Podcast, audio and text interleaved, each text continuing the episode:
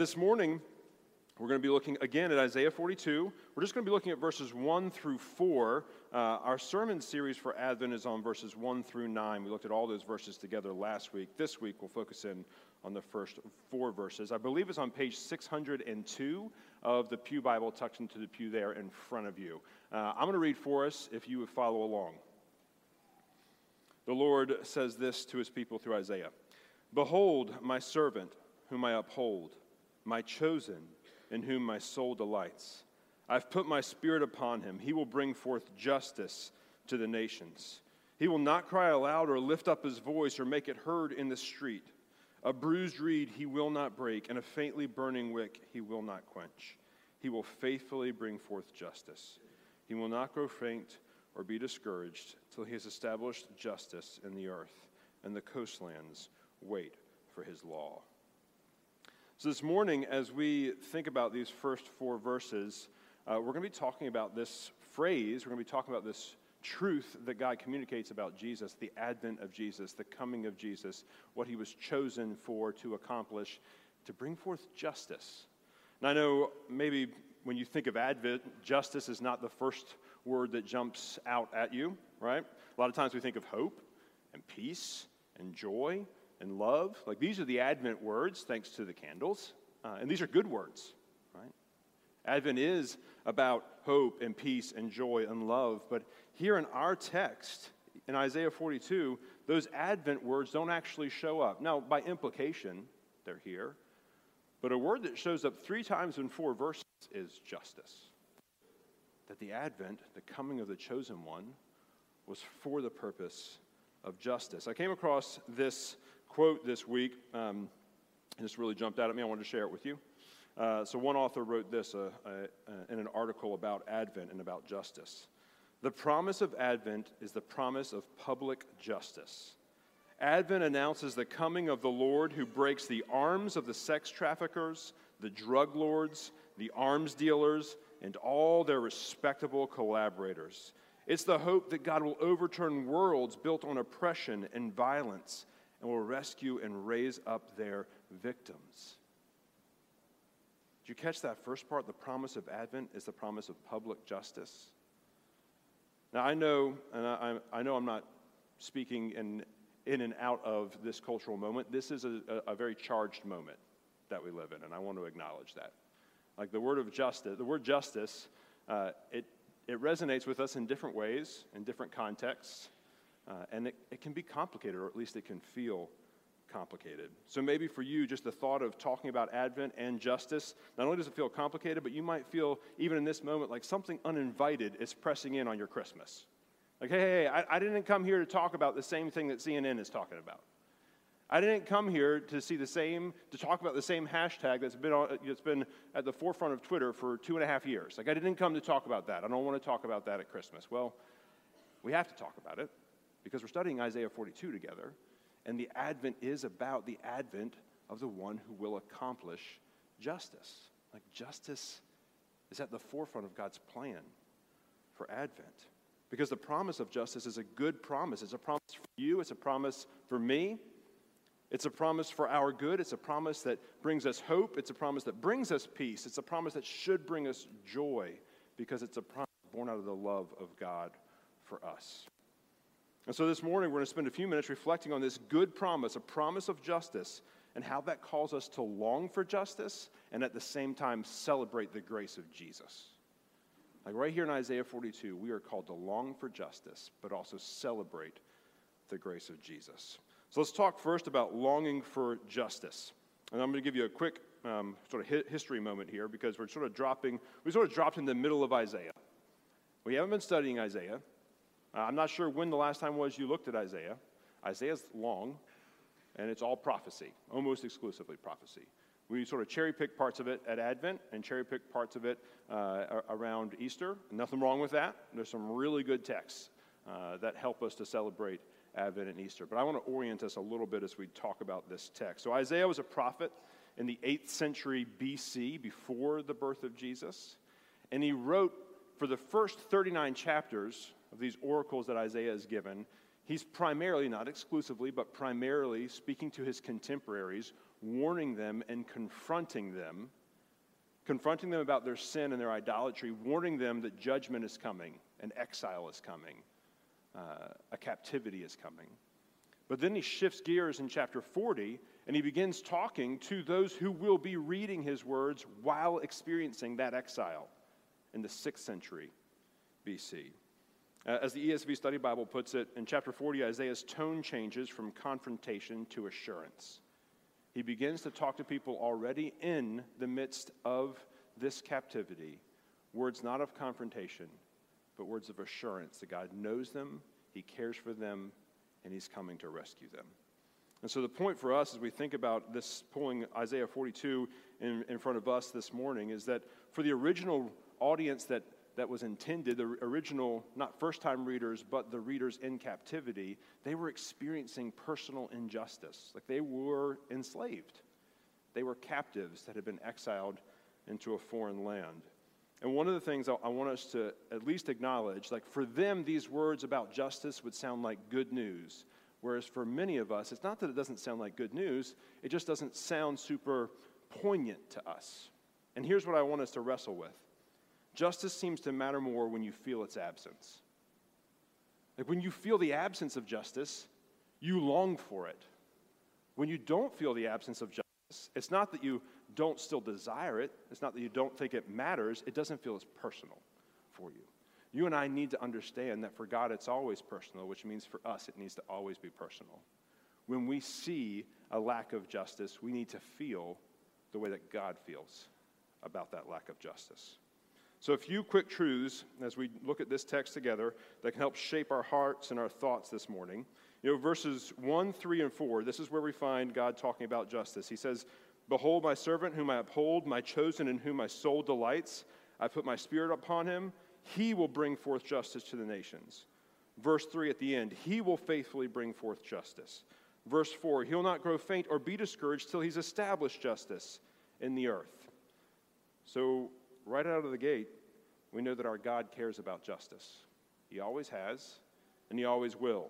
And just to give you a few more texts, we, we just finished talking about Amos and, uh, and Joel. In Amos chapter 5, he says, Let justice roll down like waters, and righteousness like an ever flowing stream.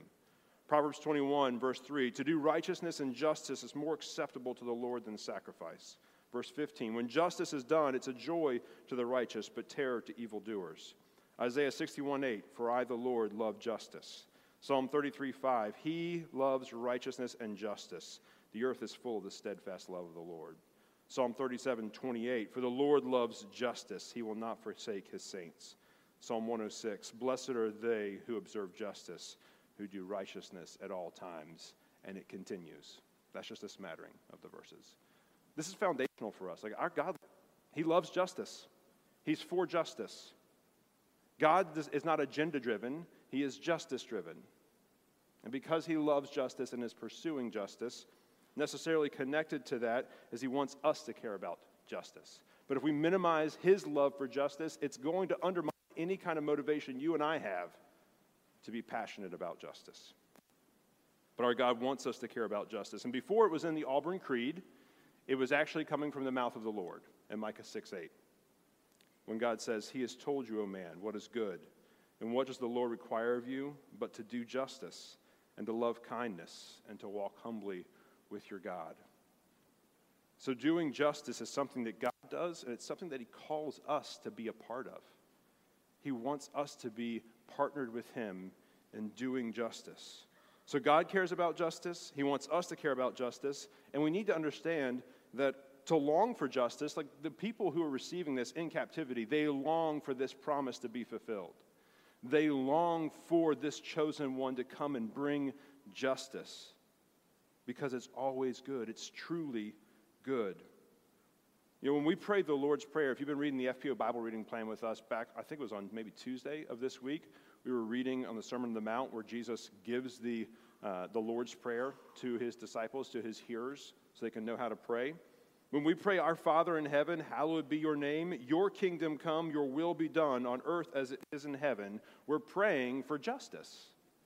We're praying that God's kingdom, his rule, would be felt and experienced here like it is in heaven. And heaven is a fully just place. And the new heavens and the new earth are going to be a fully just place. And we're asking Him to do that work here.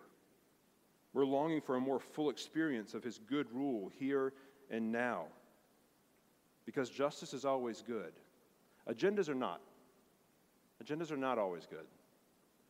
And all too often, especially in this cultural moment, I think we've let justice and agendas get too intertwined. And we need to be, be able to parse out where is an issue of justice separate from an issue of agenda. Because everyone's got an agenda. Every platform has an agenda. Every political persuasion has an agenda. Every social organization has an agenda. I'm not saying it's wrong to have an agenda. Agendas are like goals. But what matters is what is the goal? What is the agenda? We need to be able to pull the agenda out and talk about and be passionate about issues of justice.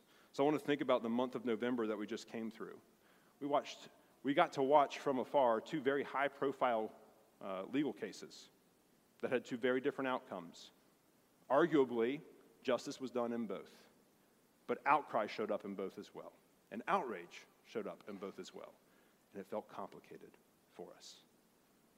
Right after Thanksgiving, articles about drug cartels hanging dead bodies, murder victims from bypasses, not too far from the American border. Just this past week, another school shooting. Like issues of justice. November was a month that made us either long for justice or feel overwhelmed by a lack of justice or feel just disenchanted because we don't know where justice really lies. And I want to just share a few thoughts with you. One is I'm worried for our hearts that our hearts are not responding tenderly to injustice. Like God responds tenderly and passionately to injustice. Some of us see injustice and we feel ashamed that we're not doing enough. Like I see it I feel ashamed. I, I see on Facebook or I see on Twitter my, my, friends who are part of this organization or that organization or they're doing this or doing that. I'm not doing enough. And so we feel shame because we don't feel like we're doing enough for justice. But some of us are at the other end of the spectrum and we see calls for justice and all we hear is the agenda. All we see is the agenda. And we're writing off injustice because we're so overwhelmed. Maybe overwhelmed is the wrong word. We're so frustrated with agenda. And I get frustration with agenda, but you cannot throw out justice because of frustration. And I want you to see that both of these are unhealthy ends of the spectrum. It is unhealthy for you to assume that every, every instance of injustice is something that you can do something about. You cannot. You cannot feel shame that you're not involved in every, every aspect of the pursuit of justice.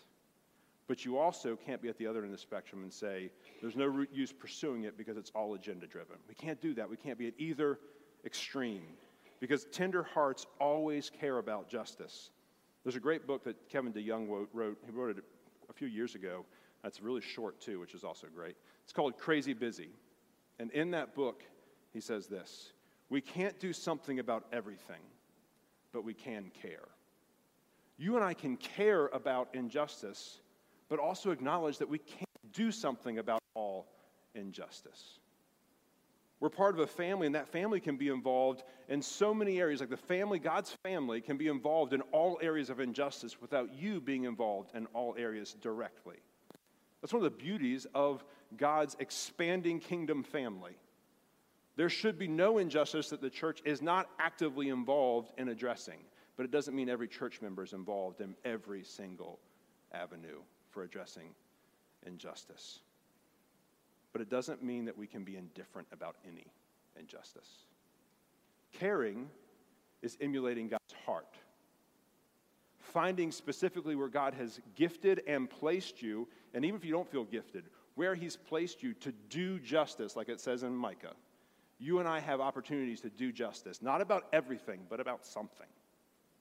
We can, we can care about everything, and we can look to be faithful about doing the something that God has placed in front of us. And so I want us, brothers and sisters, to truly care about justice, but also see that there's unique areas that we can do something and not feel shame that we're not doing enough. When we're doing justice, whatever avenue that may look like, we're following the Lord's leading, we're following his kingship. And as we care about justice that we cannot necessarily personally touch, we are still resonating with his heart on this issue. Now, secondly, I got to move pretty quickly. Not only do we want to long for justice, just like the people in exile were longing for justice, we also want to celebrate Jesus and the grace of Jesus. A couple quick thoughts for you here. Without the gospel, justice is just a terrifying thought for us. If there is no gospel, then, then justice is good news for God only. It's not good news for us. But remember, as we think about this, just, let's first just talk about the fact that, that God is a God of justice. We're told in Romans 3:23, "For all have sinned and fall, short of the glory of God." And we're told in Romans chapter 1, "For the wrath of God is revealed from heaven against all ungodliness and unrighteousness of men." So justice as sinners is just a sobering concept. Because if it's not for the gospel, then we all just stand condemned, rightfully so. But because of the gospel, justice can humble us, but also fuel in us a celebration of grace. Because if you take Romans 3:23, for all have sinned and fall short of the glory of God, and you stop there, you know the bad news, but you don't know the good news. And the good news of the gospel follows. This is Romans 3:23 through 26. For all have sinned and fall short of the glory of God, and are justified by his grace as a gift through the redemption that's in Christ Jesus, whom God put forward as a propitiation by his blood to be received by faith. This was to show God's righteousness because in his divine forbearance he has passed over former sins. It was to show his righteousness at the present time so that he might be just and the justifier of the one who has faith in Jesus. The good news of the gospel is that God does care about justice and he accomplishes it. And he does that graciously, meaning that he gave a substitute for you and me to pay the price of justice for us. We just had the Alsterbrookes come up and read to us about peace and talk to us about peace. Do you know how we have peace with God? Through the shed blood of Jesus. That's how you and I have peace with God. It's the only way for us to have peace with Him. It's the only way that God can be both just, disciplining and punishing and paying for every single sin. Every sin has to be paid for, but He can also be the justifier. There's no double jeopardy for us by His grace, peace is accomplished for us so it can be experienced by us. This chosen servant, Jesus, as it says in verse 4, he did not grow faint or discouraged in satisfying the justice that you and I are due. He came to bring justice and accomplish justice, and that was twofold.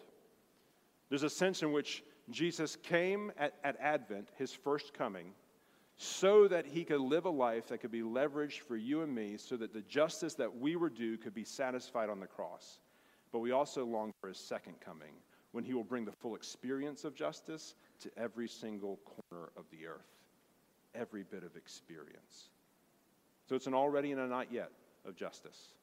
Advent came to make us right with God. Advent being the coming of Jesus as a baby so that he could live a life that could be credited as a perfect sacrifice for you and me so that God could be just, dealing with our sin, but also the justifier by declaring us right with Him. As we think about this good news of the gospel, uh, I want you and I to wrestle with, you know, the fact that we, that we might resist justice. We don't like to say that, but the resistance that we feel when justice comes up in conversation, it's because we know our own hearts. I mean, you may be afraid of justice because you know what's going on in your own heart. You know how selfish you are. You know how you want justice for you, but you also want to, pr- to protect what you have, and you don't want it to come at the cost. Like your own heart says, I want justice for me, but I don't want to lose whatever I might have to lose if it's going to be justice for everyone. I mean, that's a, that's a hard thing to wrestle with in our hearts, but our hearts are selfish. And so sometimes we resist the thought of justice because we're afraid of how it exposes our own hearts.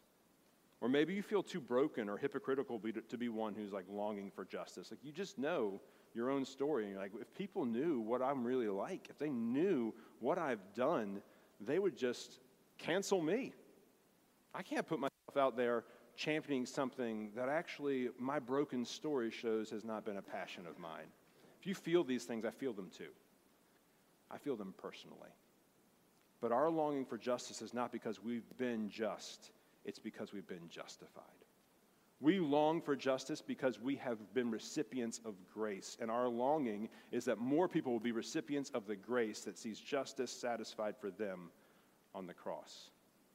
But we also long for justice no matter what, because that's what our God longs for. We've been rescued and redeemed not so we can shrug off injustice, but so that justice satisfied for me will make me a champion of justice and a champion of grace. You've been freed into that, and so have you if you're a follower of Jesus. So when we think about Advent, at Advent, God looked down on a world full of injustice and selfish, hard hearted men and women, and He sent His beloved Son to bring justice while satisfying justice. That's what He did at Advent. He sent His Son to bring justice and to satisfy justice. And so this Advent, I want us to long for justice and celebrate the grace of God that's accomplishing justice through redemption. And we're about to come to the table together on this Advent Sunday. And we're going to talk again about Romans 3 23 through 26. Because as we come to the table, we're celebrating what God sent Jesus to accomplish the giving of himself to satisfy justice and justify God's children. Father, thanks so much for some time for us to reflect on these things together, to wrestle with them. And Lord, we, we confess that justice Justice is not the first thing that comes to our minds when we think about Advent. And we also confess to you that in some ways we're tired and justice feels overwhelming or frustrating. And yet we know that it, it's your heart that longs and desires and is accomplishing justice. And we thank you that without fear we can long for it because we know that there is grace for those who stand condemned. And so we pray that you will make us champions of grace, even as we also care and long for justice. We thank you for the gospel. We thank you for the way the gospel convicts us, but also picks us back up, dusts us off, and pulls us close to you. We pray that we will feel close to you this very day. We pray it all in Jesus' name. Amen.